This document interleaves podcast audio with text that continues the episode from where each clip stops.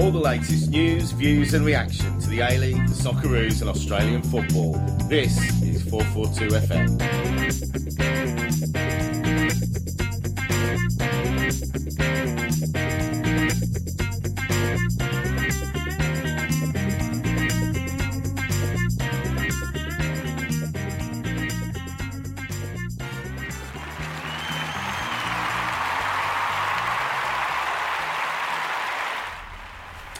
Hello and welcome to 442 FM. We are back for another season of the Hyundai A League, season 2015 2016. What did you almost say there?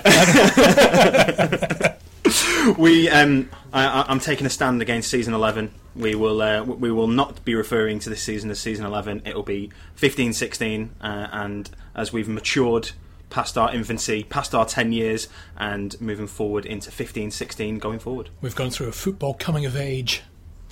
We are now all grown up. Well, we're actually tweenies, I guess. Tweenies? Te- technically, is that What's that? What- is that- between being a teen and being a, a, a toddler, a child, Yeah. somewhere around there? Yeah.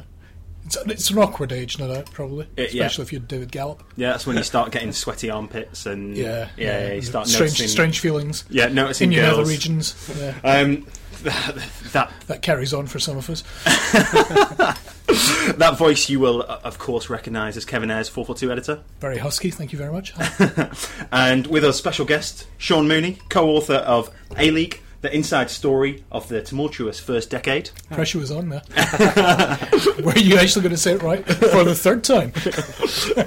Is that how you say it? Yeah, you're Good. right. Okay. Done well. That was Where- my, Just before we go any further, how did you come to call it the tumultuous decade? Uh, That's not a word that trips off the tongue. No, general. well, Oh, it John, does for me. My co-author John has a larger vocabulary than I do, so he was the one who came up with it, and, and, and it makes sort of sense. You know, there's been really big highs and there's been really low lows. So uh, yeah, so tumultuous sort of covers that very well. No, it's a top word, but it's it's a rare word. Yes. You don't even see it on Words with Friends very often, even playing against Ray Gatt, as I have been for the past year now.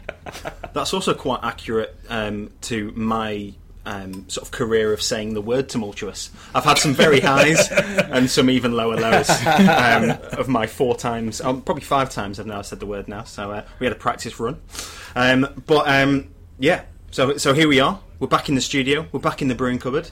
And, Most of us, uh, most of us, we have one person. most of us. We've got Yes. w- one more person to introduce you to, uh, who we're going to have a uh, a quick Socceroos chat with.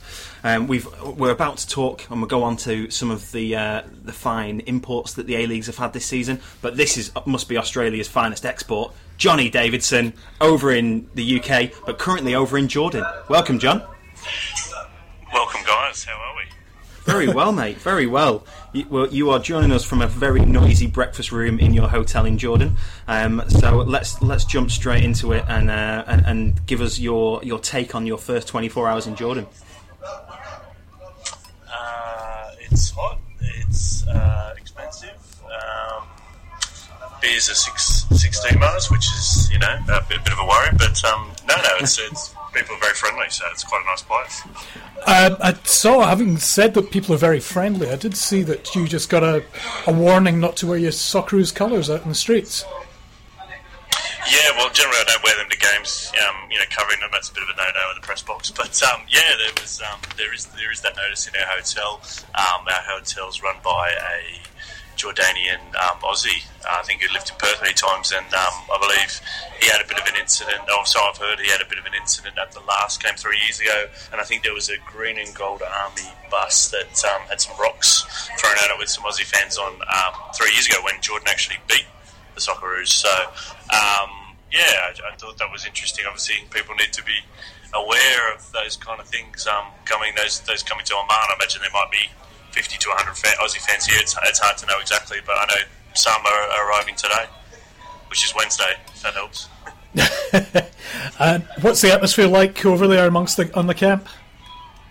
Yeah, um, we're heading off to the press conference in a couple of hours, but it's, it's all pretty um, pretty calm and pretty relaxed. Um, some players put up to talk to the media yesterday um, at the Hyatt where they're staying. Yeah, Ange was, was very um, sort of nonchalant. You know, so I think everything's running running to plan, running smoothly. Uh, James Meredith was, was obviously chatting to the media because it's his first Socceroos squad, so he was pretty um, very happy, obviously, to be there and uh, to be recognised. Excellent. Um, what's uh, what was the mood with Meredith? Was he uh, nervous about being with the Socceroos, or just uh, riding the euphoric wave? I think I don't think he was nervous. I think he was, you know, I think he was probably on, on cloud nine. He'd only had one session with the team um, at that point. Uh, and obviously, I think he knows um, it's a fair challenge to, to sort of get that left back spot with, with Jason Davidson and Aziz Behich, um, having sort of been there for, for quite a while now. But um, no, I think I think he's um, pretty pleased to, to be there. It's, it's hard to know whether he'll actually get a, a run against the Jordanians. But uh, yeah, no, I think he was he, he, he, was pretty cool, calm and collected. What's the what are the conditions like over there? What they set to be for the match? Well, it's it's funnily enough, it's uh, it's raining outside at the moment this morning. Um, it has been fairly mild, um, you know, quite quite warm in the in the in the day, but but cool in the evenings. Um, you know, sort of around around 25, 26 during the day, and um, probably about 16, 17, 18 in the evening. So I think it's a five o'clock kickoff because it's been brought forward, um, sort of suit the Australian market TV wise. I think it might be a 1 a.m. kickoff Friday morning, um, but don't don't quote me on that. Um, so it shouldn't be it shouldn't be too warm um, compared to some of the games that, that Australia's played in the Middle East. So uh, the stadium, I think, is um, there's a bit of construction work taking place at the stadium. I think some repairing of seats, but the pitch does look good, which is really the main thing. It's pretty central as well for uh, almost all the Socceroos for a change. There's no huge yeah. marathon air yeah. journeys for them. Yeah, that's right. It's it's quite a um, easily coded for, particularly for the ones in Europe. Um, obviously, not the best timing for, for those in, in the A League. Um, they'll be missing the, the first round, but um, as we don't have an international international break, then that's just what happens. So, um, yeah, I, I, I think um, there's only obviously one game this time as opposed to two, but I think they're all pretty keen to, to, to knock off Jordan and um, keep that top spot. Uh, and this win will pretty much see them through the next phase. I imagine on points. I think Jordan are two points behind on seven. We're on nine with, with three wins, so they're looking for win number four. We've uh, got a mixed record against Jordan. Is that right? Just... Yeah, I think um, as I said, uh, it was three years ago we lost here, but we have obviously beaten them. Um, at home uh, as well. But um, yeah, I mean, I think Australia will go into the game obviously as, as favourites. Um, yeah, Jordan have, have, the two wins and a draw from their three games against uh, Kyrgyzstan, Tajikistan, and Bangladesh. Sorry, that's a bit hard to get off the tongue. Uh, a bit like tumultuous. And, um, uh, yeah, I think um, yeah, it'll be interesting to see how they play. I did see Jordan a little bit in the Asian Cup, but they've, they've got a new coach in, so that may change it, uh, the way they play a fair bit. Aren't you getting to do any uh, sightseeing? Uh, I haven't yet. I've um, been too busy filing, but uh, I think I will later today. As I said, we've got the Socceroos up at, at midday in uh, a couple of hours, and I think um, probably the Jordanian press conference after that. So. Um, got the Roman ruins, uh, the Citadel, which is supposed to be quite nice, just where we're staying but no time for Petra, I'm afraid, because I think it's about three and a half hours uh, there and back, and, and, tomorrow's match day. So um, unfortunately, won't get to see that. It's supposed to be one of the one of the great wonders. I don't really only know it from the uh, Indiana Jones, but you know, still to see one day. That's pretty harsh. Going all that way and not getting to see Petra. Oh man, it's the glamorous life of, of a sports journalist, Kevin. You know we that. appreciate your dedication to the task, mate. Deadlines, deadlines, deadlines. What's the? Uh, have you had a chance to have a look and have hopefully have someone translate for you what the Jordanian press is saying about the game? Uh, I haven't had a chance yet. Um, I did actually check out one of the um, the English Jordanian papers, which didn't mention it. Uh, they seem to have a story about the um, under 19s and I think the under 23s who are probably involved in, in, in Asian qualifiers at the moment. But um, no, I, I, think hopefully we'll, we will today. Um, but there hasn't been a, a, huge sort of buzz about the game that, that I've seen. Only arrived uh, yesterday, but um, there are a few a few billboards up around um, advertising the game. So we'll I guess know a little bit more tomorrow. Excellent. All right. Well, fingers crossed we come back with the result and uh, enjoy uh, Jordan and Harry Potter at breakfast time. Always. Thanks, thanks, guys. Thanks for having me. No worries, mate. Thanks for joining. Cheers, John. Speak to you later, mate. Take care. Bye. Hi, I'm Aaron Mooy. You listen to 442 FM.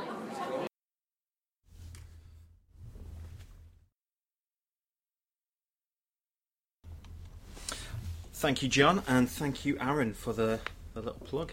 Aaron Mooy. Just He's, he's a Socceroo. he is a Socceroo. He's, he's quite good as well. Yeah, I, I watched him in the FA Cup game the uh, the other week, and he was ridiculous.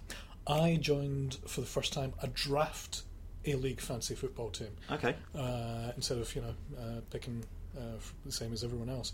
And we were there was ten teams, and we were all fighting over Aaron Mooy as our first choice. And, first uh, draft. First first draft choice, and yeah, I wasn't happy that I missed out. In fact, my first three picks were all taken before I got my shot, and I was fourth. three very clear favourites, uh, and he's one of them. Um, but we've got a new A League season. We've had 10 years of the A League already Yes. so far. Uh, Sean, you've got your new book book out at the moment, which is going great guns and uh, been very highly regarded and well reviewed by everyone who's had to look at it. Uh, it's a sensational insight into the past. What are the lessons that we can learn from uh, the last 10 years going forward? I think a lot of the lessons have really been well been learned. I know some people probably would not actually say that because they're looking at across the, the issues with Brisbane Roar and Newcastle Jets. But when you have a look at those, they're sins of the past, which I'll get into. But I think one of the main issues was uh, at the start was really it was it was a mad rush to get these teams in, and there wasn't a lot of people uh, who were putting bids forward. Uh, so we had eleven uh, bids and there was eight licenses and then we got to the situation where uh, for example they went to speak to Con Constantine about due diligence uh, so not when they were doing the due diligence process talking about governance and having right corporate structures and so forth and he's turned around and says well oh, I won't swear on here, but yeah, I, I pay the checks and um, I do the I do the uh, governance. Uh, have some more wine. Uh, so he told uh, John he, he told John O'Neill and Matt Carroll, and uh, they said okay, and then hot footed back to Sydney, and then in the last And uh, still give him a license. and still gave him a license. yeah, so John O'Neill will, will claim that there was all this uh, special due diligence done and it was all checked and so forth. But really, at the end of the day, they were scurrying around for for licenses. And then uh, Central Coast Mariners was another one where the original bid, born out of the Northern Spirit uh, consortium, uh, led by Ian Kiernan, who was uh, Clean Up Australia the head of that, uh, that fell at the pieces at the last moment, and then they went to uh, Lyall Gorman, and Lyall Gorman had to go and get a line of credit for two hundred fifty thousand. They gave him a very cheap license, uh, but yeah, and they've, they've really struggled with cash flow ever since. So I think all the way through is as once those owners started to drop out, other owners come through. There was desperation finding those other owners. We got the likes of uh, Clive Palmer, who sort of was born out of the failed attempt of the Gold Coast Galaxy consortium led by Fred Taplin, and then from that uh, we then got Nathan Tinkler, which obviously fell over from uh, Con Constantine, and then really where we're looking at now is is that uh, a lot of those things were issues be, uh, because of their own personal finances. So a lot of those owners fell over, and where the real dip, where the low crowds happened during the global financial crisis, coming up out of it, then the mining boom came, and we went and got all these mining barons, which the Bakrie's uh, groupers were part of those. Uh, they come from mining, and then yeah, so we're living with those sins currently now. But I think where they've learnt the lesson is they're looking at those things like multiple owners. A lot of people are up in arms saying, oh, Newcastle, why hasn't been sold yet? You've got Thompson from Dundee United there. But what they're trying to do is they're trying to sort of package that where he's probably the, mul- the main owner and then there's a group of local businesses as part of the consortium. And then Melbourne Victory is the great example of that. Uh, where you've got multiple owners, they all come from different businesses. So if someone's in property and property goes down, well, then the others can pick up the slack. And, and, and you don't hear much out of um, Wellington Phoenix because you've got multiple owners, they share the risk. So I think that's we one had lesson. we had multiple owners with Perth Glory as well originally, though, didn't we? yeah, was- we yeah, but that was also you was know those issues tied, that tied up with mining as well. there. Yeah, exactly right. And then obviously Sage has taken the whole thing, and then and obviously with the issues with that, uh, having that one owner and not having the right corporate governance structures, Uh, you know, his CEO came from his own company. Uh, board members come from his own company, and really, those are the sorts of things that you sort of see is that, that, that salary cap thing where it becomes an issue becomes an issue because of the lack of governance, the lack of oversight, particularly at board level, and that's why they got unstuck. Yeah. Excellent. Very so, good. looking ahead at the season ahead, who's your top tip? I'm terrible at uh, predictions and forecasts, but however, I, I did really well last year. I was asked on the radio program who I thought the top two were, and I said Melbourne Victory and Sydney FC, and uh, Very good. Wow, Good yep. So that won't happen again. So uh, my top two tips are uh, Melbourne Victory. I still think they are definitely the front runners, um, and and Sydney FC. I think those are the two there, and I think it'll be daylight. To be honest, I don't really see too much others. But as I said, I'm pretty terrible with this stuff. I don't do Melbourne Cup, so yeah, I'll probably get found out. I think the, the the interesting thing with Melbourne Victory is that historically, anybody who's won a championship or a premiership or both has then struggled to keep that same team, that same squad together. Yes. Mm. The following season, they've uh, inevitably lost them either to the rivals or to overseas. Victory lost Milligan. Uh, substantially, and th- everything else has just been a gain for them. They repl- replaced him with uh, Bozanic uh, in terms of numbers, Which is not a bad replacement. which is a pretty good. I mean, it, it's not quite. It's as not quite good Milligan, yet. you're right, yeah, no, not quite there. Um, but uh, you know, it, it's not a bad bad first attempt. Yeah, And then s- strengthened with uh, the guy whose name I can never pronounce. Uh, our man from Swansea, uh, Gil, Ah, right, Gil yeah. Franco. yeah. Yeah, guess Tumultuous. as good as mine. Tumultuous. Just say that. We'll call him tumultuous. First And, name uh, Tom. The the young bloke as well. So I think Hmm. Victory are so strong again this season. It's going to be hard to see past them. It's, and how they've performed in the FA Cup so far Yeah. brushed Adelaide aside in the last in the last game and steamrolled them. You know, I, I think it was probably an Adelaide team that, that didn't play particularly well, but 15 shots. And um, and the one interesting stat that I picked up from from that game was 21 interceptions as opposed to I think Adelaide was nine, and that just shows how much of um, on the front foot that victory play. Yeah. You know, they're just constantly they're just relentless. Yeah. And, and and Adelaide just couldn't couldn't handle it, Yeah. and, and I can imagine that's going to be the case for for a lot of teams in uh, in the A League this season. Yeah. Um, what about your main man for victory? Who's um, who's going to be the standout performer for, for them this season? Well, last season, at the beginning of the season, I thought, as I said during mid-season, I thought uh, was their star signing, and I was so wrong. It was uh, Khalfallah, uh, without a doubt, is just a very, very, very good footballer who we're lucky to, to have on there. But they got talent right across the, the front third. Uh, you know, when I say Khalfallah's a star, it's only he's just so good. Berisha should be the, the star. You got, and then you've still got Gui Finkler behind them as well. Carl Valeri. Uh, Yeah. I mean, Baba on the other, on the other side. it- yep, Barbarouses. It's just a devastating attack. and not only that as well is is obviously with their press where they get uh, get forward. There- A lot of the teams, when you sort of speak to some of the players out there, the, the chat around amongst them has been as oh, you know the way that they press and the, how they can do it for a large periods of the ninety minutes. Um, and then obviously you've got Berisha who's raving mad uh, when he's going and chasing the ball. And yeah, I, I think Berisha's role has sort of changed at the moment. Uh, obviously, you've got those other attacking options as well, but uh, he he did a lot of that set up, link up play that got unnoticed last year. And again, his work rate on that press is yeah, Yeah. scary. You talk to guys who play the centre backs, and they they, they just oh, we've got to play him this week. He chases down everything. Yeah. You know, he's, he's like the, the Duracell bunny. He just doesn't Hmm. stop. It's hard to find another striker in the league who's like that. It's hard to find another striker Anywhere. worldwide. yeah, Yeah. exactly. Yeah, good point. You know, And- you look at like yeah, you've got to compare him to the likes of Suarez, who just has that appetite that Yeah. just to chase everything. But but yeah, as you said, there's, there's not many of them.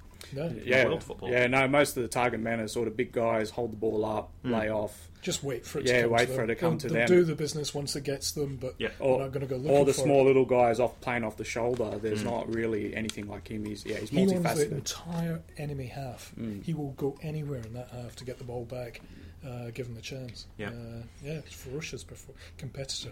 the uh, the big challenge of, of any team in football that have just had a huge successful um, successful season is is backing it up, um, and if anyone's going to motivate them to do it, it's it, it's your manager, and so I, I think he can probably motivate. I reckon. Yeah, I think he's capable of raising his voice Yeah, in the dressing room environment. Um, again, you know, that's the other thing. I think they've done so well in keeping. There's not been a whisper that I've been aware of Muscat leaving.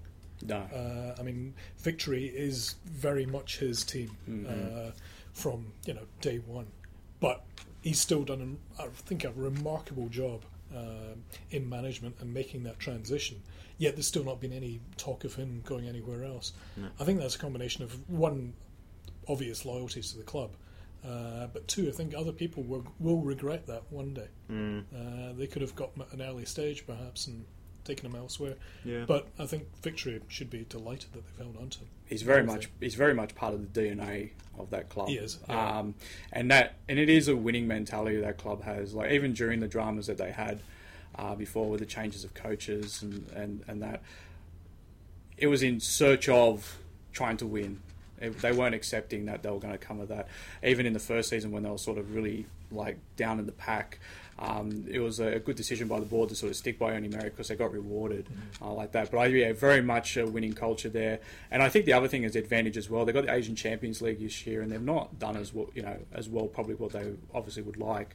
Um, and I think there's another added motivation towards that. You know, go for the you know go for the treble. Yeah, yeah.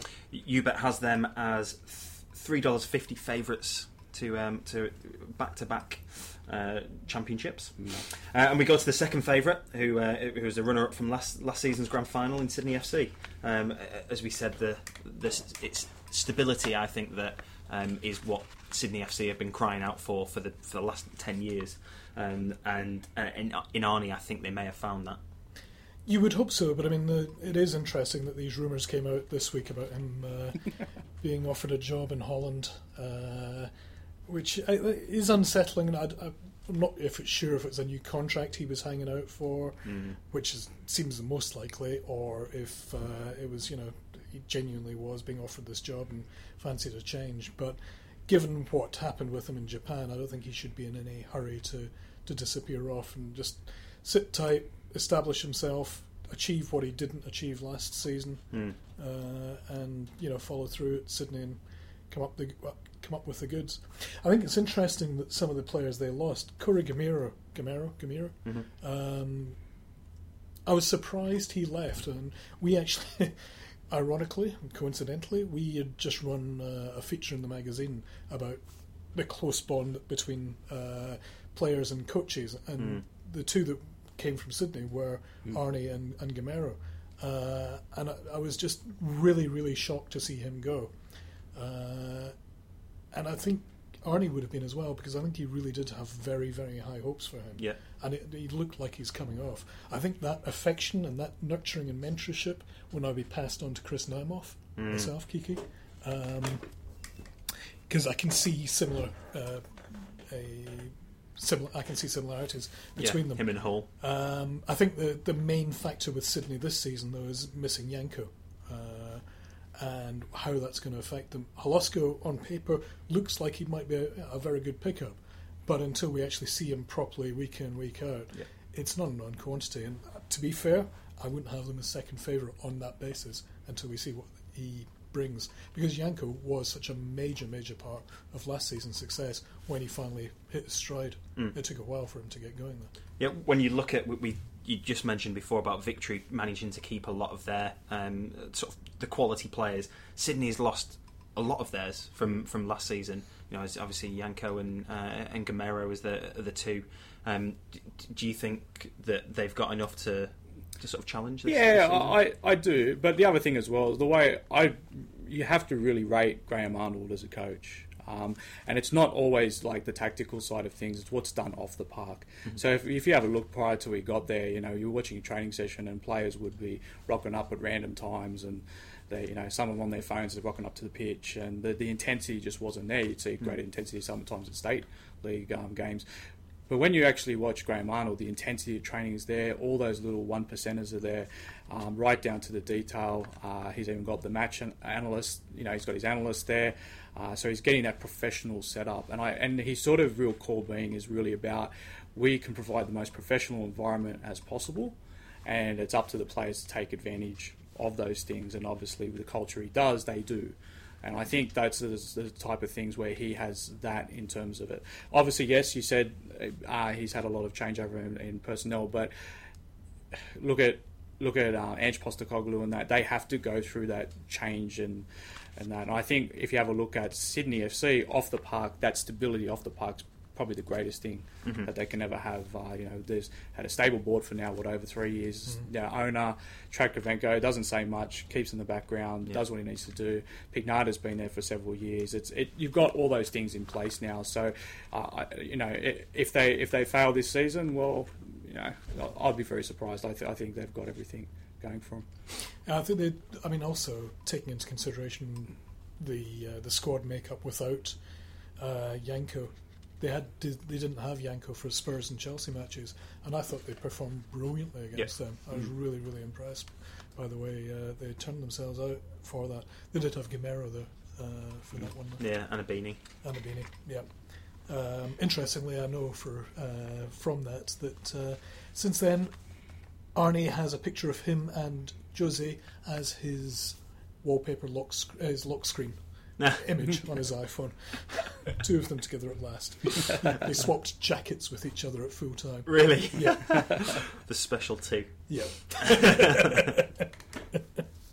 Um, so, main man for Sydney this season. Uh, you, know, we just mentioned it's quite hard to um, to judge some of their, their new imports. Um, do, do you think Naumoff can can make the step up? Do you think Hall can come in? Is is he going to get enough game time, or is he going to fall back onto some of the guys that maybe didn't get as much game time last year, and or or maybe some of the more, more underrated players?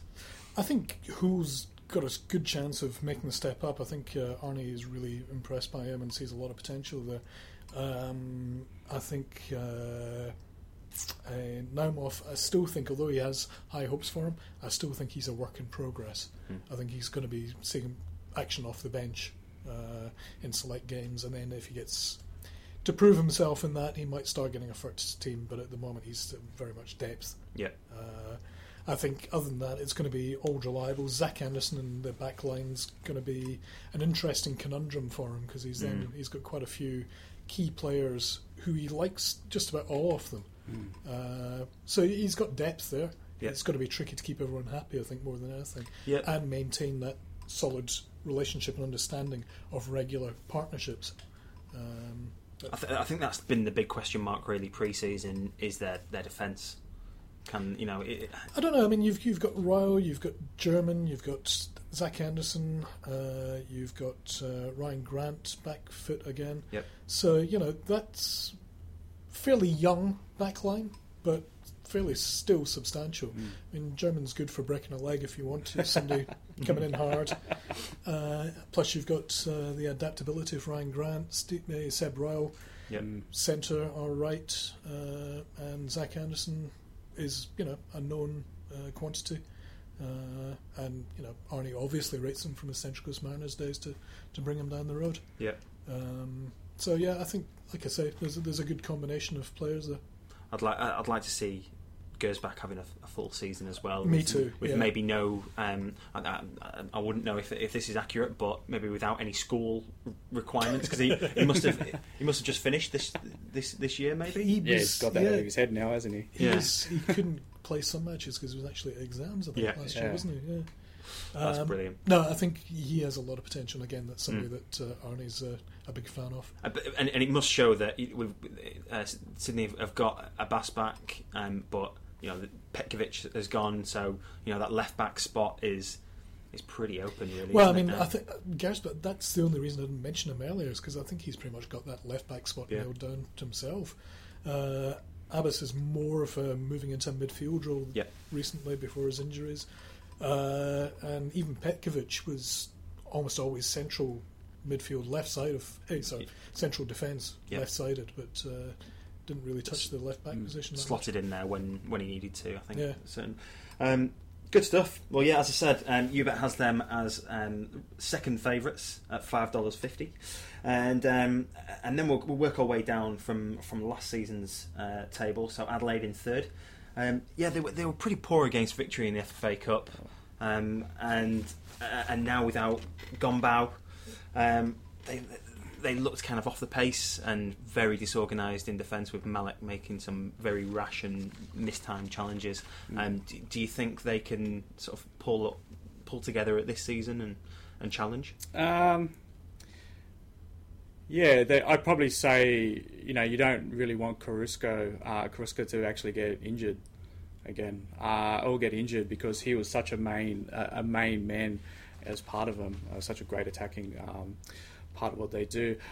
I don't know if they've it, watching that game. I don't know if they've evolved that much. So they evolved a lot when Gombau's first season. Uh, the next season, it started to improve a little bit more, but it's it's hard to say. Like I, I don't really want to judge them off like the one FFA Cup game that we've seen, but yeah, my my main question is how much have they evolved? Because if if they're doing the same stuff they've done for the last two years, everyone works them out, Yep. and then they will just they, they will just get them on the press. They did a little bit last year where uh, they would then transition when they went into attack. They'd had they would go from uh, from a four three three to a, a three, and then four in the middle and the three up front, and that was just how they actually moved their outside backs in, in to join up and link up in the attack, um, and where SIS actually uh, dropped in. The only sort of things is is that. Um, everyone, if they're doing that exact same attacking pattern this year, like everyone's, everyone knows what everyone's doing. They, they'll get, they'll, they, they won't, uh, yeah, they'll, they'll win some games, but they'll get found out a lot of the times. Yeah. everyone will know what they're doing. So predictability is a really you've got to keep evolving. It's whether or not uh, the, the new coach uh, coming in, um, Amor has actually, you know, has what is he bringing different to the table? Very yeah, I think I think the first few months are going to be a bit of a magical mystery tour for Adelaide United fans and players as well, because I'm not altogether convinced they know exactly what the, the new playing style is going to be like. Yeah, Uh, it- I mean, I think the first season that um, Gombau was in charge uh, was very much a transitional season. You could see what they were trying to do. They were struggling to do it at the back, but you know there was a lot of potential there. It was going to be beautiful.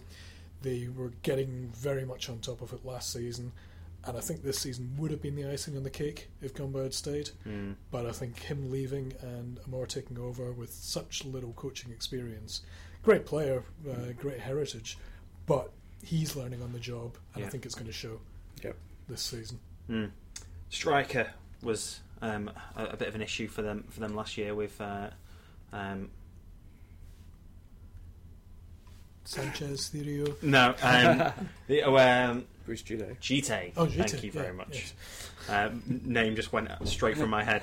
Um, Thought I was going to do that first. great, um, great link-up play, um, but just wasn't scoring enough goals for a number nine. Uh, it's pretty much his story, isn't it? Yeah, I mean it's ever since he stopped partnering with Nathan Burns, it's it's been a struggle for him. Um, but to be fair, I don't necessarily think that was his job so much in the way that the team was set up last season. Yeah, He was more of a decoy than anything else. I think to let the midfield do uh, hit the box a bit later and Yeah. for those cutbacks. Yeah, Yeah, um, but you know, everybody needs to chip in with, with goals when you're playing like that. Mhm. Uh, if and they just weren't doing it enough, and Yeah. I don't necessarily see that improving again this season. New signings. So you've got Babalj and Dugandzic. Yeah, it's kind of meh, isn't it? You Mm. know, Mm. We've Depends s- how hungry Babalj is. Really yeah. Uh, coming back. we've seen them both before, and they've both shown great potential. But we've moved on what five, six years since we first saw them Mm. and thought they've shown potential, and it's just not developed the Mm. way that you'd hope. Uh, been a few missteps career-wise along the way, which haven't helped them. Maybe in the right environment with the right uh, support, they could find that magic that they look like having. This could be it. Fingers crossed it is for them and Adelaide fans. But they're, they're also another team that haven't really lost a huge amount of players either, really. No, No, there is stability, and there's a little. Even though Greg Griffins goes off on you know his rants and so forth, there is you know a, a tad normally stability that they've had over the time period, and they've also got that new facility, that new tr- you know, the, so showing some investment there.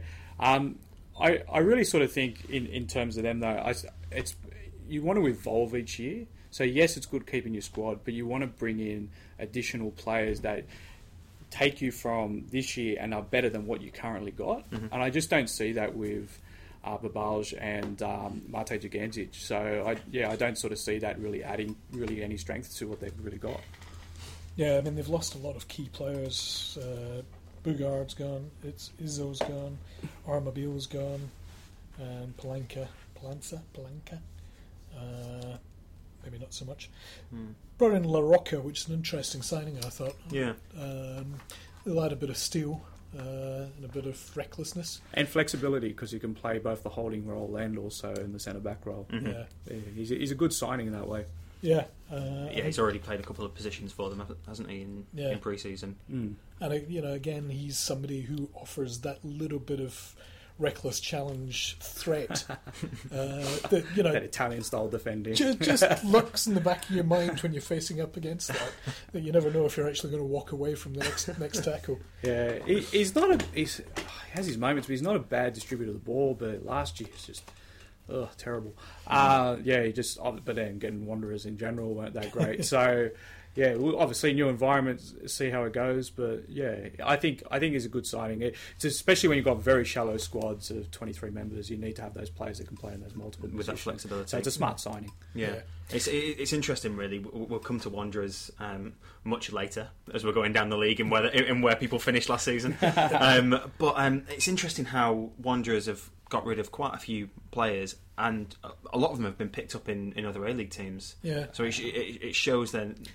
Well, I mean, I, I, at the end of the day, they were the nucleus of a team that won two premierships. Yeah. Yeah, Uh, you, they had a shocking season last season.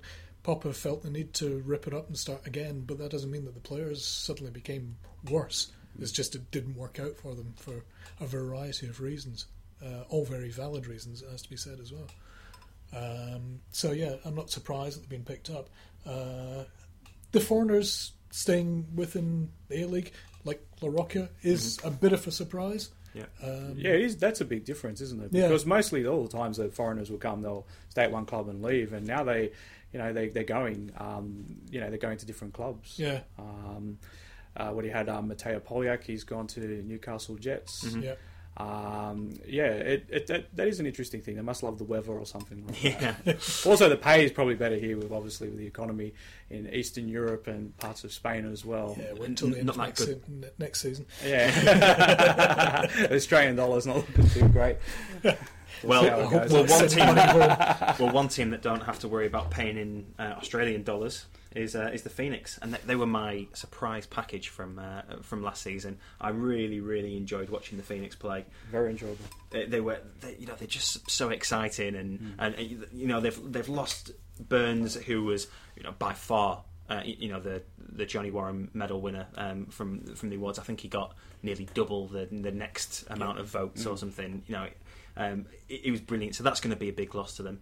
But the interesting thing with Burns, though, was if you actually uh, studied who he was scoring against, he was generally scoring against the bottom of the league teams. Whenever he came to the big games and the big matches, he tended to go missing. Uh, and I, th- I think that's something that haunted him with the Socceroos as well. Yeah. When he comes up against class classier defences and midfields, he really, really struggles a lot. Uh, and I think a lot of his magic was based on McGlinchey, uh, myself, and uh, Bonevacia to uh, a lesser extent.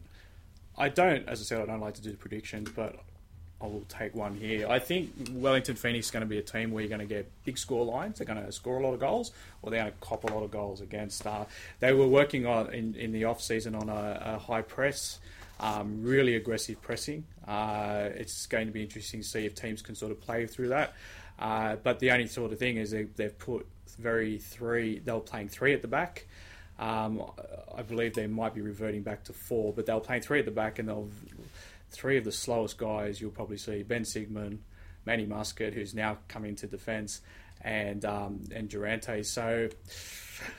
Yeah, again, you can go and press, but once you get through it, you've got three slower guys at the back who, you know, teams are going to come 100 miles an hour at them, as whether they can get that. But they are exciting up the front. Uh, they were exciting last year, and I'd, I'd say they'd be very exciting this year. And and he likes to play those those balls in behind, and and, and, and very yeah, and very fast guys that he's picked up as well. Um, Appiah-Kubi was one of those who's picked up. Uh, he's not he's not a bad signing, but he's very quick, sort of something that Ernie Merrick really likes in his team. Yeah, I, I still I'm concerned for them scoring goals though. To be honest, Mm. uh, I think I can see them being a frustrating side where they will dominate matches and have a lot of possession uh, and push onto the edge of the box and then just not be able to finish it with the the signings they have at the moment. Uh, it's I think it could be a, a, a stressful season. Yeah, it's whether they can win that ball in the right area. So when they win, they attack quickly a goal, and they have not attacking at numbers. Yeah, so you're right there. But every team in the A League struggles with that. Once any bodies get behind the ball, yeah, we're not the most creative of, of um, you know in our front third. But yeah, but once if they can win the ball and they've only got to go up against you know two defenders, three defenders coming in numbers into the box. Yeah, I, I think they can get. I think that's where they'll get their victories. But I don't sort of see them, yeah, breaking down defenses. Yeah, Merrick has uh, came out and said that new signing Sarpong um, is not necessarily a goal scorer, Yeah. um, but he's hoping to bring that part of his game out of him. Mm, and Blake Powell has had chances before, uh, most recently with Sydney, and just didn't show anything.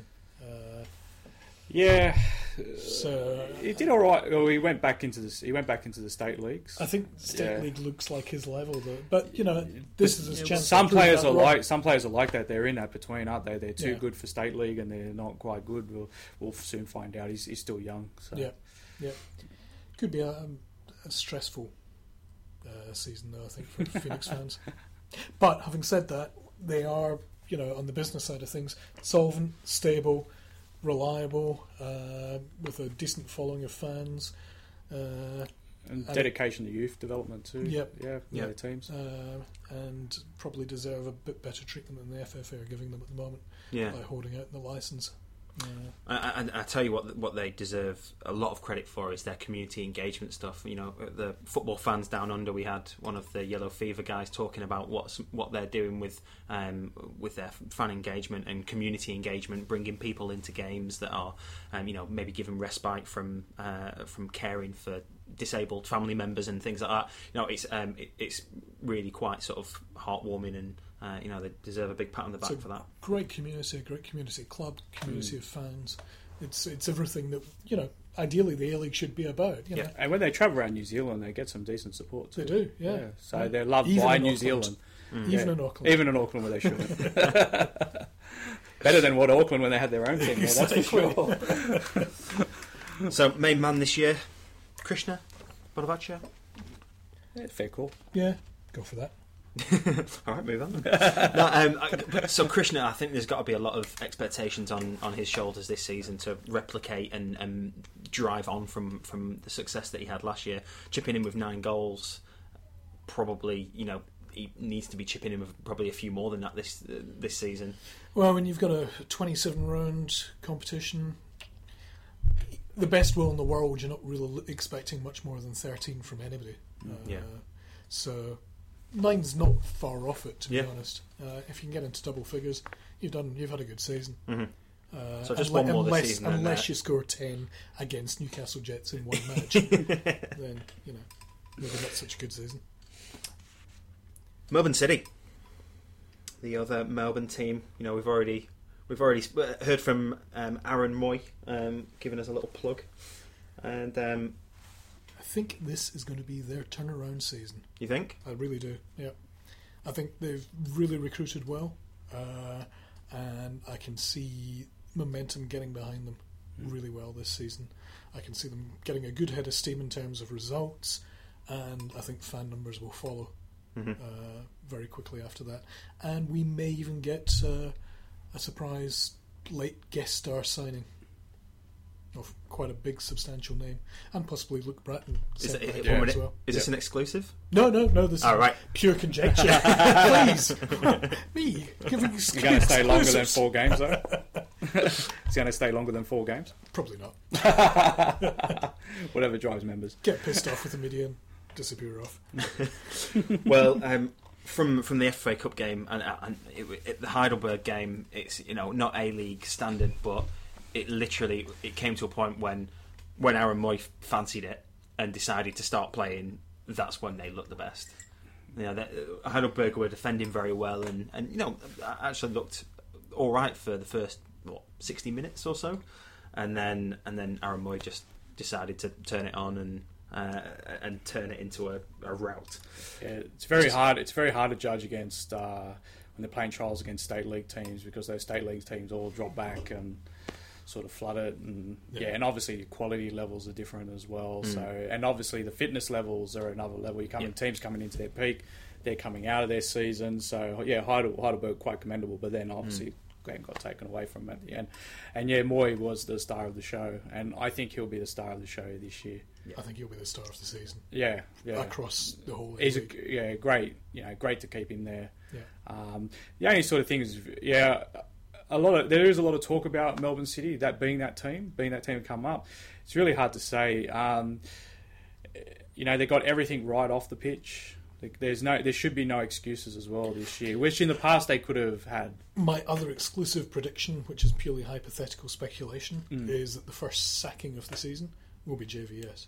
If they, Oh, if they don't, if yeah, they don't produce within two months, yeah, Brendan Rodgers style uh, sacking. that's it. Yeah, Yeah, I Jurgen would. Klopp brought in. I, I, I am v- so surprised that he still got a job. So am I. I mean, from day one, as soon as the City Football Group Yeah. came in, I honestly thought he would be a history.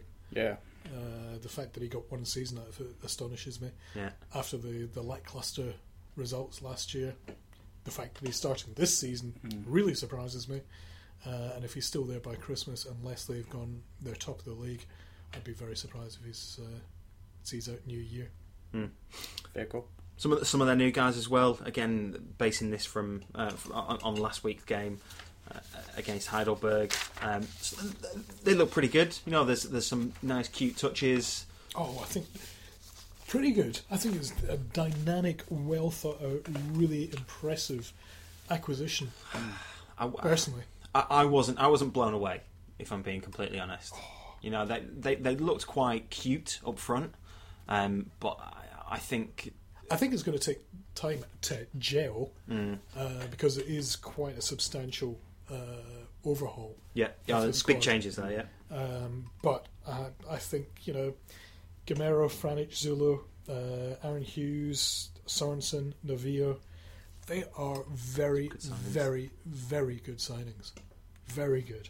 Uh, Bit experience and international yeah, I experience mean, as well. Sorensen pisses me off because goalkeeping is a position where historically Australia is very strong at. You Yep. know, it's one thing we re- usually do pretty well. Grow off trees. We don't need to go looking for retired, literally retired veterans Mm. and bring them out of retirement to come and play in the A League. But having said that, if you're going to take somebody from overseas for that position, it's as good as any uh, that you're likely to get. I, I, only time will tell as to whether or not he's going to get games and, and why they've brought him in. If it's if it's they see enough in him from a, a mentoring point of view, and they just quite like to. He's on that borderline of uh, of sort of player kind of coach as well. So maybe maybe that's what they see, and they uh, have uh, you know, and over the last few seasons they've struggled with that that number one spot. So I think, you know, I think what they have done previously and what they tried to do last season was commit to youthful Australian keepers, Yeah. but they committed to the wrong ones. Ones that just about any Australian football fan would say, yeah, Yeah. keep him as depth, put him in the reserves of the, the, the youth league, but let's get, you know, Yeah. another, sign Galekovic, sign Covic, some, somebody. Uh, eh, who's you know Well, Covic was up for grabs. I know that's the thing. Uh, but yeah, having said that, you know, Damien Duff, out of all the players they've released, Damien Duff is the only one that I would have tried to hold on to, but yeah, only be on the basis of what he did last season. Uh, he is obviously getting older and more injury prone and Mm. all the rest of it. Uh, but you know, they, they've released a lot of, I wouldn't say dead wood, but certainly resting wood. Pining for the fjords wood.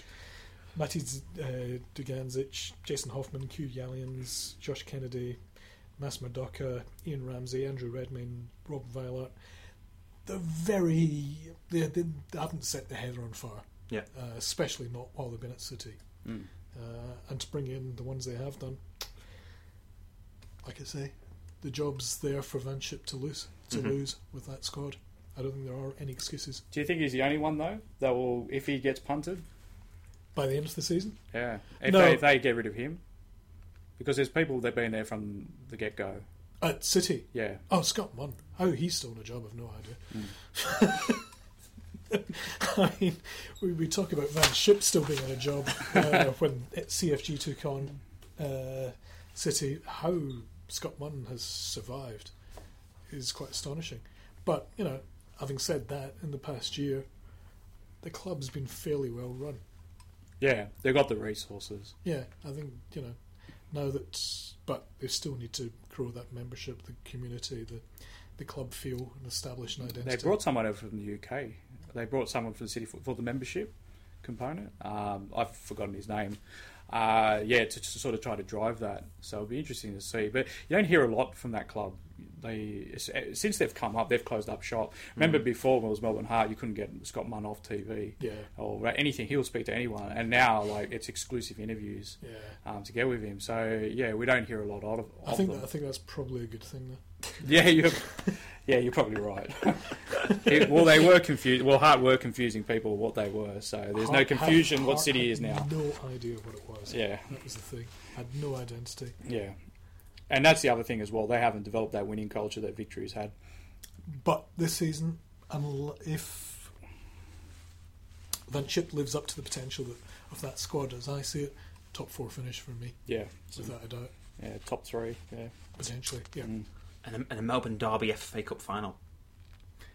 Well, Yeah. everyone will be happy with that. Yeah, FFA Especially, especially. Yeah, very, very good. Ka-ching, ka-ching. MCG maybe. Maybe not. um, well, Jo- Jim making some decent dollars out of the next game. uh, join us after this break. Hi, I'm Jackson Irvine, you're listening to 442 FM. Thank you, Jackson. We are back and uh, with Brisbane Roar. Here we go. Like, can they can they forget about their off-field woes and translate some of that maybe frustration into a successful season? It's odd, really, because you've got you know a reasonable unit on the field, and then there's complete car crash off the field. And I'm rustling my papers. Apologies. Um, uh, it's going to be hard. It's it must be hard for any player to give their all, not knowing if they're going to get paid for it uh, each month, or if it is going to come in. If it's going to come in so late, they get you know they miss the mortgage payment, get hit by bank fees, and that's just going to grow bitterness Yeah. uh, to towards your club and employees, and it's kind of hard to see them being able to put that behind them. To be honest, uh, And it's not Plus- just the players either. it's the, The- staff. the as well. staff, everyone staff involved are in the club. The staff are even worse Yeah. affected, I think, Yeah, they because they don't have the, the TV money to fall back on. And they don't have the PFA. Yeah, exactly. well. Yeah. Hmm. Um, and I think the other worrying problem for them is they've lost a lot of experienced quality players. And while they have got young quality players coming in, they don't have the same ex- level of experience as the uh, the ones they've uh, they've lost. I still think very very highly of Jamie Maclaren, Devante Clut, Brandon Borrello. I think those three alone uh, could will drive Brisbane Roar's season. Uh, but I also am not convinced that John Aloisi has a lot of faith in youth. Mm. Personally, He doesn't have a choice, though, really, does he? well, you know, even something as simple, simple as Devante Clut, who has impressed every single time he's had a chance, Yeah. yet he's still not a first choice. He's still not been a first choice uh, at Mm. Roar, and I cannot understand why you would do that unless you simply want to play safe and use experience. It's the nobody ever got fired for buying IBM argument. Yeah. You're not going to get fired if you play your best, most experienced team. Uh, in John's mind, maybe, uh, but I think he's denying himself a chance of real glory if he doesn't put his faith in Maclaren, Borrello, Yeah. That young team of offensiveness defensiveness uh, uh, from the get go. Maclaren has gone straight into my dream team. Mine too. Yeah. Yep. No, I, Good signing. I think I think it is. Very good signing. especially in that team as well. I think you know, with that kind of uh, support around them, I think it all will work really well. There's there's um, youth, vigor, speed, excitement, uh, but it really all depends on what Aloisi's game plan is, uh, and Aloisi has the potential to really screw things up. How how far up the, the sack race would you put um, Aloisi? Ooh. I don't know because you, you hear different things about what's happening in Newcastle, which we'll get to. About his short term, um, he's got only got a three month clause. Um, Scott Miller, uh, I reckon he could be up there, and and uh, there's been some sort of word coming out in terms of how they're playing uh, when they get sort of put under pressure that the balls start going long. Uh, so out of desperation, they'll start pinging the balls to the, the front the front quick guys, um, and then now you've lost Brattan. Um, you know he he was one of the top passers, you know distributors. Mm. Ange even said Ange Postecoglou even said the same thing. One of the best distributors he's seen, Yep. and to take that out of that role uh, is going to be hard. I think. Um, the other thing as well is Broich. Uh, he's getting on injuries, and uh, also some of the trials has been he's been uh, isolated a little bit on the left hand side of the field as well. Uh, so you know your most creative player, your best player, one of the better players we've seen uh, come into the A League, he's now going to be. Um, you know, he's, he's now going to be isolated on the, the flanks. Well, then you're taking a great attacking Arsenal when they're playing against them. So, yeah, I and but also the other thing, talking about youth as well, I, I would have known that they've just released 12 youth players um, out of that NPL squad as well, um, and and highly regarded youth players as well, and. It's, it's not good look, is it? Like it's, it's about all cost cutting. That's the thing, and it, it's actually the one reason that Aloisi is perfectly safe because they can't afford to ditch and him. he was desperate for a job. It's a Phil Stubbins scenario again. You know, it's they can't afford to sack him. Uh, and I do think John Aloisi is a better, like smarter coach in that sort of aspect in terms of the tactical. I would hope so. I had big hopes for Phil Stubbins, which were completely dashed Yeah. uh, very quickly because he's. I, I still don't necessarily think he was a bad tactical coach. I just think he was a terrible, terrible man manager. Hmm.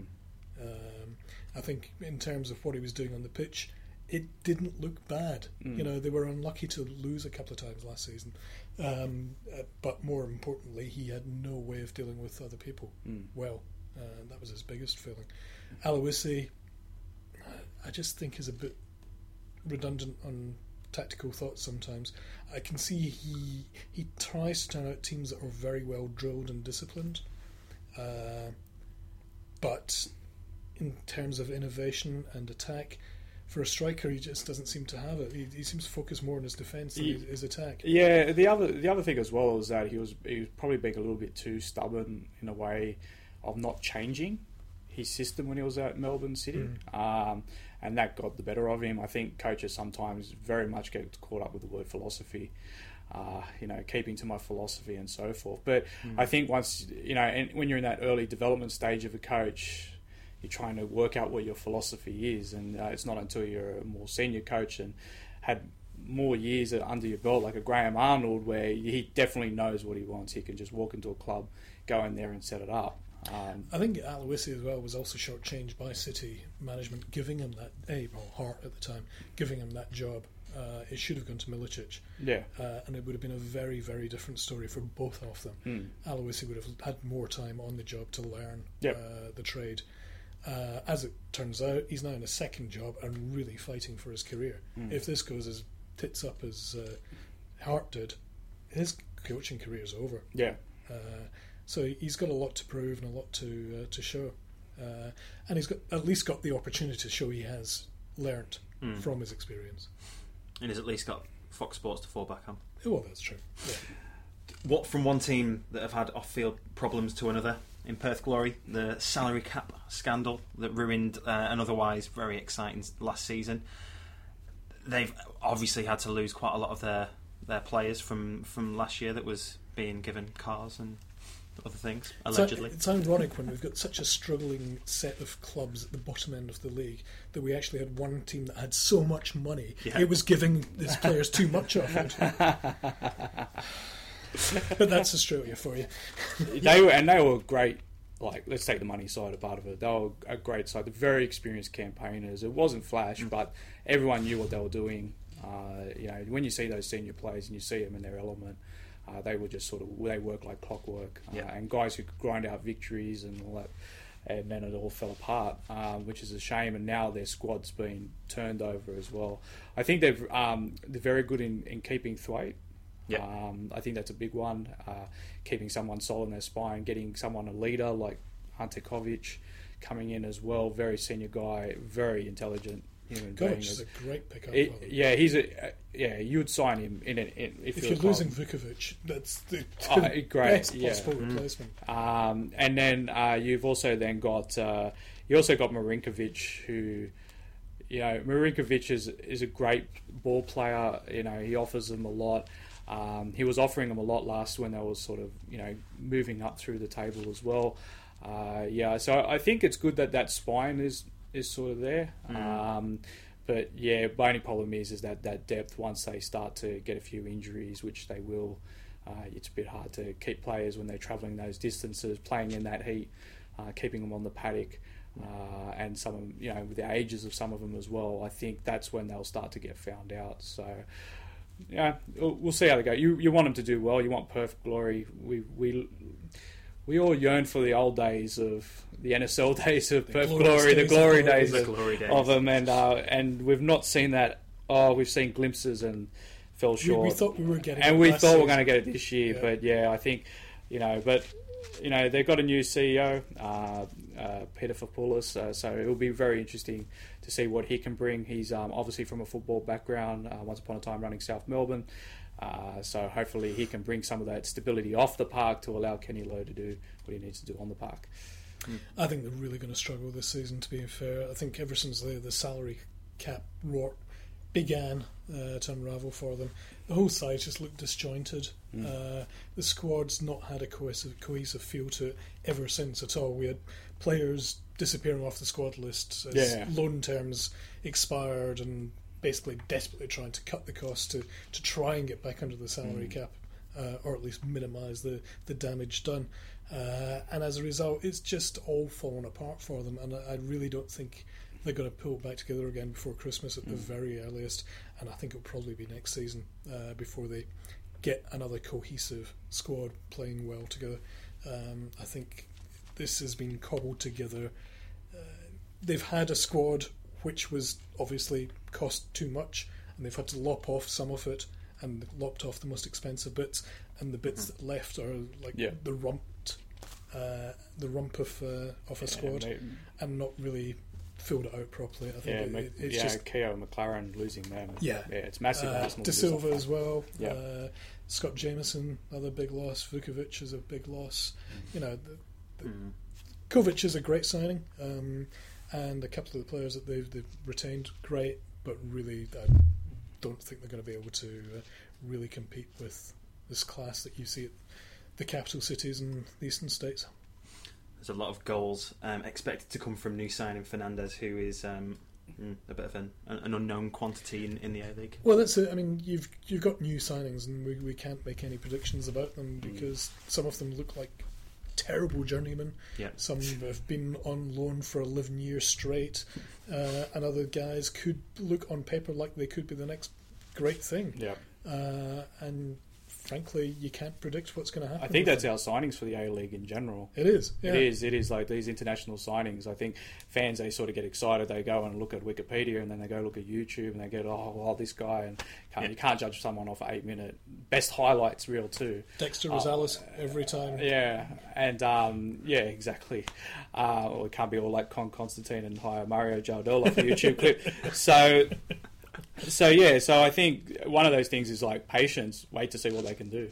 Yeah. Hmm. Yeah. Um, look at those sign. Well, look at Popa's signings in his first season. Absolutely. Everyone was going, "What the hell?" But uh, Dino was uh, Kresinger was the only one who was the bad one out of it. Um, Yeah. yeah, fair effort. And we'll, so we'll, we'll end with the, the bottom three from last year, and they were significantly the bottom three, weren't they? You know, They were well off the, the pace. Yeah. yeah. It was a. I think last year was the first time I really felt there was a huge gulf between top and bottom. Uh, the salary cap, in theory, had kept a lid on the, the equality of the A League in previous seasons, even although you know some teams were clearly much much better than the others. Yeah. There wasn't an overall gulf last season. There really really it, felt it like began to show. Yeah. Uh, so starting with with the Mariners, who, yeah, Walmsley uh, came out and, and said we have a small but competitive squad. The mood is high with an appetite for positive football. I think that's obviously because he, he- you, he you talk to, you talk to all the other coaches and they're picking out highlighting these key players. Do you, And- do you know if you take the first letter of every word he said, it spells out white flag of surrender? It does as well. Very good. What are the chances of that? wow. Who would have, he's very clever as Arturo Walmsley. He is. He would have thought of that on the fly. This is that's like if you play a, a record backwards, and yeah, yeah. It says Central Coast Mariners for the wooden spoon. says Yeah, but- Satan. But with Roy O'Donovan, you know, surely he can drive that team to glory. Yeah. Yeah. No. No, Not on the basis of what I've seen. Uh, and I don't think on the basis of what anybody else has ever seen anywhere ever. I, I got told today, um, so the Opta stats have sort of come out, and that Nick Fitzgerald had the same amount of shots as Besart Berisha, Berisha um, so 65 apiece, and obviously one scored goals, and Nick only got a couple. So, uh, yeah, that probably sort of sums up Central Coast Mariners in a way. Uh, they're just that, that quality of the cattle of the squad. Uh, you know, got some decent players. Um, you know, Fabio Ferreira is a great player. Yes, yeah. um, played half a season, But he's and was built- their top goal scorer. yeah, before. but he's held together with spit and uh, sticky tape uh, in terms of his body. But Yeah. it's whether they keep him on the pitch. But yeah, I, I, I, I feel for them. They, they're going to have a tough year. I think two key signings, uh, two key players for them will be Ferreira and Anthony Caceres. Yeah, Uh, Anthony Caceres? It is Anthony, isn't it? I think Or so. Andrew. Caceres. Um, anyway, uh, between the two of them, they're going to win matches uh, if they're going to win anything at all. Um, but really, I wouldn't be booking tickets for a grand final No. at this stage, or even a preliminary final. One team from the bottom three that are expecting to be booking tickets for at least the top six is uh, is the Wanderers. And after an, an influx of foreign signings, and um, namely the uh, the Spaniards, uh, has been recently been coined the Wanderers. Recently been coined by you Um, I'm not. I'm not about claiming ten that seconds one. ago. And, and the assistant coach as well. Um, We've gone from the Croatians to the Spanish. Yeah, it's been a very sudden and dramatic Yeah, switch, hasn't it? Very much so. Yeah. Um, no, no Champions League to, to take away their focus, and, and that's been a bit of a common theme from, from players in their preseason preseason interviews. Santalab was out saying that they, they literally have no excuses this season, and anything less than a, a top six finish is is unacceptable. They've lost a lot of quality, though. Uh, They've lost a lot Yeah. of everything. they've- yeah. Uh, Covic seemed a rash decision to me. Um, I think that was possibly baby out with the bathwater uh, as part of the radical overhaul. But, you know, if that's the philosophy or if he was looking for too much money and they needed to fit in the salary cap, so be it. But it did. s- I still struggle to see the logic in that one. Uh, Even keeping him, like, because Ron Corry's gone as well. Exactly. And then obviously he's brought in uh, Zeljko Kalac, but uh, whether or not he could have kept him as part of the coaching staff, you know, they, they bring in the academy, they could have kept him for the youth. Uh, he's a great leader in that. Um, I think one of the things with Wanderers is, is, and doesn't get talked a lot, is that losing Aaron Mooy, Shinji Ono, and then Hersi. Uh, you've lost three excellent creative players, and way Popa's system is he had his his back block of uh, six, Six or seven, yeah. and then and then he had his front four, and they were all sort of that, that creativity and those, and he lost a lot of that creativity out of those, losing those three players, and didn't really replicate it last. Like Castelen looks very good, um, but you, you didn't have really much else, and and really now I think the exciting thing is for the Wanderers is that Dario Vidosic comes in. Um, we'll see how hungry he is. We we know of his ability. Yeah. Um, they can play in that number ten role. Um, and then you've also um, and then obviously with his, his Spaniards as well, uh, whether or not they can bring uh, this possession ga- based game that we're all sort of seeing. But having a look at them in that uh, game against Perth Glory, uh, I didn't see a lot of change in terms of the system or structure what they've been trying to play. Um, and there was a few sort of long balls over the top. They'll rightly so the right long balls to go over the top uh, for the striker. But I, yeah, I didn't, I didn't see anything. I was thinking of watching Barcelona or anything. Um, but yeah, I, and I, yeah, it, it's whether or not he's got that creative uh, front four to be able to get those goals. Um, I think Pablo knows how to defend. Is whether that attack comes into play. Yeah, I think he has recruited very, very well. Um, Possibly, depending on what the, these international players are like. Yeah. Uh, and as I said before, it, you, until you see them play uh, in the flesh at this standard in this heat, Yeah. it's anybody's. What's your thoughts on the goalkeepers? Like you've gone from Covic now to Redmayne, I think and Bozanic. Bozanic is not great on the crossing No, I, ball. I think it's an utterly ridiculous move. I, honestly, for the life of me, I cannot see it. I mean, it goes back to what I was saying earlier. There are a pool of goalkeepers who have been second string keepers and have never looked like stepping up. Um, you've got the, the Matt Ryans who get the chance and take it with both hands Yeah. uh, and really shine. And you've got pedestrian keepers who are pedestrian. And, you know, Redmayne's a lovely guy, and uh, I'm sure Bozanic is too, but so far I've not seen anything first team about them. Yeah, the only sort of thing is that probably the only real difference is with their feet. So Covic is not a playing out the back type of keeper. Um, he was very good in that first season because basically all they did was get the ball to the other end, keep the ball in there, and then it wasn't so much about possession. It was just you know, uh, playing up And the that's other end maybe field. with your Spaniards coming into the team, that that might be. There's something a that they're bit, there's looking been to a little bit of that in the trials where they've sort of been trying to play out the back. Redmayne does offer that, but then you uh, you're now losing a, a shot stopper. Well, that's it. I, Yeah, I go and- back to the basic Yeah. requirement for a goalkeeper must keep goal. Yeah, must it's stop exactly like cricket. shots. It's like cricket where they've gone for these batsmen and try to make them a wicket keeper. Yeah. yeah. It's sometimes we do that. It's also in football where we're mm. trying to get these tiki taka goalkeepers, if you want to call them that, and rather than you know, let's get one who can actually catch. Not scared of a crossing ball. Yeah. Um, not scared to put his body can on the line. dive, get down quickly, Yeah. get across the Yeah, I'm a bit old school on that. and go at somebody's feet. So is he. Yeah. Covic is, uh, um, I tell you what I have been impressed by though is the, the wing play they're going to have with Scott Neville and uh, Scott Jamieson, Yeah. uh, double Scots. yeah. Uh, that's going to be interesting to see. And Mitch Nichols, pictures I've seen of him, I've not been to any of the pre-season games, but the pictures I've seen of Mitch Nichols, I've always thought of his, him as being like a farmer's boy. you know, just carrying that a little Yeah. bit extra weight and hmm. just looking a bit chunky.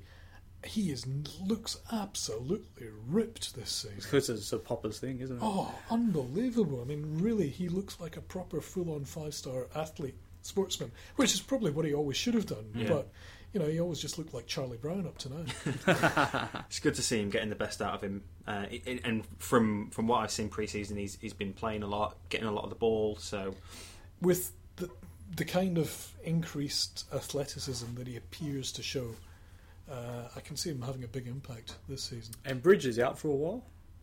I'm not sure it about injury? that. Yeah. Yeah. So he's going to get some Vidosic and him will get some game time anyway. it's so nice to see him in the A League. Vidosic. Yes. Yeah, Yeah. You, you, you know his bizarre injury from, from last season. What happened? He, f- he fell off his bike and ruptured his uh, was it his Achilles or his uh, or a, a ligament or something. Wow. So he was. Uh, uh, this was uh, uh, outside of uh, playing. Obviously, he went. He was cycling down to the um, the petrol station to pick up some something. And um, and his chain fell off, and he flipped over the top of the uh, of the handlebars and ruptured a ligament in his uh, in his leg, and that was him put out. And, and I think off the back of that, he was um, sort of kept out of the team because I think they they may have questioned his professional professional Professionalism, professionalism. Thank you. tumultuous. Tumultuous, but he has a, a tumultuous time over in uh, uh, over in Switzerland and Europe, so it's good to see him back, and uh, hopefully he does well uh, over here. Excellent. Yeah, I'm Um, looking forward to seeing him in action. Final team. And UBET's favourite to pick up the wooden spoon again at two dollars fifty. Um, even more confident of that uh, than um, than victory to to win back to back. Um, it's the Jets. I, I think that's harsh, but Yeah. then I thought it was harsh that they got all the stick that they did last season as well. Um, I don't know. I seem to have a soft spot for Newcastle Jets, which I can't explain because I'm not really that enamoured with the city. It's an enjoyable place to go and watch football, though. It is, I, I, yeah. I do like It's it. There's true. there's this sort of jovial, light-hearted nature of the of the fans, and you know they'll uh, some of the chants and the the baldy wigs f- from from seasons gone gone, gone by. That's you know that, that sort of thing, and, and, and that's what I love about uh, I, I love that about football. Being a, a Blackburn Rovers fan of uh, of recent years, you know you've got to take that sort of humour. Um, because if you take it too seriously, everyone's going to be disappointed. So it's um, Well, they seem to come back, the fans, with the membership yeah. uh, uptake, uh, considering all the dramas and that. So, fourth highest was it fourth yeah, highest? they've always been up there. Um, which is sensational. Yeah. uh, it's great. Brisbane Roars membership collapsed worst in the league, three thousand eight hundred. That was even when they won the championship. I think the first time uh, they only got up to two thousand eight hundred. yeah, that's right. And it was just written That was when there's- FFA there- had them. There's no culture of uh, membership in Brisbane, and then Ange came in and they got up to 12,000, 13,000. Yeah, and they actually invested a fair bit of money at the start of the season on new membership program as well, um, working on targeting selective Yeah. offers and all that. Yeah, they've got the rewards. they spent, yeah, One- they one sort of, goal, it? yeah. So it was it was quite interesting with them because they were they were investing money, but uh, with the the Bakrie Group, their financial situation, uh, they they it's hard to get the exact figure on their debt, how much they had. Some reports between six, others say nine million uh, dollars, and then it's that has become the issue. And then obviously they need to offload things. So and the the Port Brisbane Roar has been caught up in that. And the Bakrie Group do have a history of their other clubs that they've been involved with um, as well, of getting out of them or being bought out or closing them. But in looking at, um, but going back to Newcastle Jets, the only sort of thing, new coach Scott Miller, um, what's he going to bring? Uh, the other things as well is is that everything's been done on the cheap there at the moment, uh, so they're not As is really the FFA's way. yeah, it, it is, and it, they've got all these coach, this whole staff, and is all on cut price wages. So, I yeah, it really depends on his like his one is his man management skills. He's got um, you know Nigel uh, Boogaard's uh, gone up there, uh, so he's The captain? the captain as well. So he's got, uh, given something in the spine. I was hearing what his wage apparently is that ne- Phil Stubbins and Tinkler negotiated just before they left. Hmm. 300,000 a year Wow. Wow. for a fullback. For Well, a Tink, centre but Tinkler had this this habit. Like he had offered every he offered everyone big dollars. So if you're looking at um, you know he's uh, Branko uh, Culina, the first coach, um, he was offering him uh, bonuses if they made the top six. Um, he was offering he went from uh, up to a hundred to up to a few hundred thousand a year his wage, which is pretty big back then. Uh, you know, and obviously the likes of Ange and that and um, Arnie have got bigger. Uh, uh, paychecks, but he does that. He offers these people big money, um, and then once he's unhappy with something or whatever, then it all, all his businesses collapse. It all comes to pieces. So even the likes with Mitch Murphy and that um, uh, going in there, and uh, obviously they had like Ben Mannion had come in as well from Football Queensland into their thing. These guys were offered decent money um, to help try to fix it. FFA come in, that's not going to happen anymore. Yeah. And it's what it seems. It is, as you said, it's FFA's way. They take over a club, and what they do is, is they run it on the cheap. Yep. They load it up with sponsors. Um, so they flip it to sell. Uh, they've been very successful and very good at it, mind you. Uh, they should They've be given credit that. But then what happens is, is that when the owners then take over the club, they now then have to their costs start to go up because they then need to pay people properly. Um, and then FFA then also gets on their case a little bit as well, saying, well, you know, there's there should be 18 functions, as they like to say. Um, you know, we, they, to have a, a, a properly run club. Um, and then you've got your CEO here doing five things. You need to invest more, and then the owners sort of push back and saying, "Well, hang on a sec, I can't keep funding this and running into racking up debts." And that's one of the problems that you sort of had um, and that's where you get into trouble. Um, so yeah, but I think with Newcastle, I really hope uh, things turn around for him because one, it's a great city, they get great following, uh, it's, a, it's a great football town as well. And um, it, it should be a profitable club too. I know everyone goes on about this model, but that club should be making like they were only losing a million dollars when Tinkler sort of had him, and he was paying how much a million dollars for Heskey. So there's Yeah. where, and he wasn't bringing anything. So that's there you go, it was break even. If you've got take him out of the equation, eleven thousand fans buying season tickets, memberships, yeah.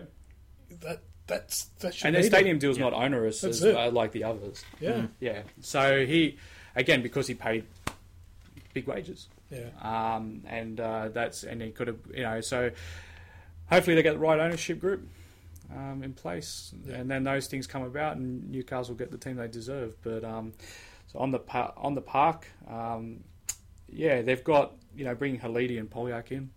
Uh, Poljak's a great player. He's you know one of those players I think teams like to have. Yeah. You know, screens the defence, Does it very well. nothing flash, but does the graft. Yeah. Um, Haliti, you know, originally he, you know he was once upon a time there. Uh, they love, you know, they love him Yep. in Newcastle. I think he'll settle back at home. He gets he gets goals at the right times Yep. um, as well. So And he's still got plenty of energy, you know, despite his age. I think he could probably quite happily run back to Oh, he's Sydney and super, back he's super fit, isn't Yeah. he? Oh, immensely. Very good. So that um, that concludes our team previews. Um, all we've left to do, which is what we what we generally do in uh, on the four four two F, uh, FM podcast, is some predictions. So um, so let's do winners of the grand final. I'm talking um, runners up and then wooden spoon. Kevin Airs, come on, jump straight in. Victory, victory. Yep, What was the other one? runner up. So lose, losing the grand final. Uh, I'm gonna go controversial. City. Oh, I knew you were going to say City. If if I will be happy with that. Yeah. Yeah, definitely. Jeez, that is definitely an MCG Oh yeah. fixture. That one. Let's get it booked in early. Yeah. And um, bottom, wooden spoon. Wooden spoon. Mariners. Mariners. It breaks my heart to say that because I think Walmsley is actually going to have a very good season. Is going to be a good coach. I think he's a great coach. Yeah. Um, I don't think it's going to be a fair reflection of his ability. I think it's a reflection of the, the conditions he's working under. I've gone for Sydney FC winning. I think it's going to be a, a, a re- replay of the of the last season's final victory to uh, to, to not win, to come runner up, and uh, and I've gone Mariners bottom as well. Um, I'm going to follow uh, Kevin. Yeah. As I said, I'm terrible at predictions. Uh, so, yeah, Melbourne victory. I can't really see uh, anyone else getting past them. Uh, runners up, Sydney FC. Uh, I think uh, be interesting to see what Graham Arnold uh, does in terms of the way he changes the way he plays. And unfortunately, uh, Central Coast Mariners uh, to to come last. And again, I, I share the same views on Walmsley. I think he's a great coach. Um, I think he I think he's going to do the right things. He's going to play an attacking style of football. It's just the cattle, unfortunately. Yeah, I agree. Um, interestingly, just to, apropos nothing, Wanderers are paying eleven dollars uh, to win, which I don't think they're going to win. But in terms of tremendous bloody value for a bet in a team of uh, a, s- a league of ten, that's very very good value. Uh, and it only takes one broken leg here and there in Sydney City or victory Yeah. for Wanderers to get in there. Uh, so that's my top tip. Hmm. Get on Wanderers for eleven bucks. Kevin Airs betting corner. Yes, Punters Club with Kevin Airs. Gamble responsibly. gamble responsibly and don't listen to me. Good stuff. Well, um, opening game Wanderers Roar Thursday night. Adelaide victory on Friday. Mariners Perth, Sydney City uh, on the Saturday, and Phoenix Jets on the Sunday. Um, bumper opening weekend of the A League. Come on! Are we doing score predictions? Nah. Good. I won last year, We, didn't I? no, you're miles off. I think I won. I Pretty won. Sure I I won. beat everyone. Uh, can we just mention 442 FC? While we're 442 442 FM. 442 FC is our new community club, which you're invited to be our star signing. Uh, look at 442fc.com to join us. Uh, there's lots of freebies, lots of giveaways, lots of competitions, and uh, you can also get uh, the best of 442 online delivered to your inbox every evening just before you go home. Full time whistle newsletter, uh, and uh, just part of the great 442 community. So come and sign up and join us. Get involved, Shaun. Thank you very much for for coming in. Ah, thank you very much. Anyone out there looking for a stocking filler or um, gift for for Christmas, get in early, buy them before they all sell out. Yeah, we had a few places sell out actually. So Are you on Kindle yet? yeah, we are. You are, Yeah, because I just yeah. gave away our copy in the office online before I had the chance to read it properly, so I'll buy the Kindle edition. Excellent. Excellent. Uh, big thanks to, to Big John over in Jordan, our foreign correspondent. Uh, Kevin, thanks for thanks for joining us again. Thank you for hosting, mate. I've been your host, Adam Jackson, and uh, join us next week. Thanks for tuning in.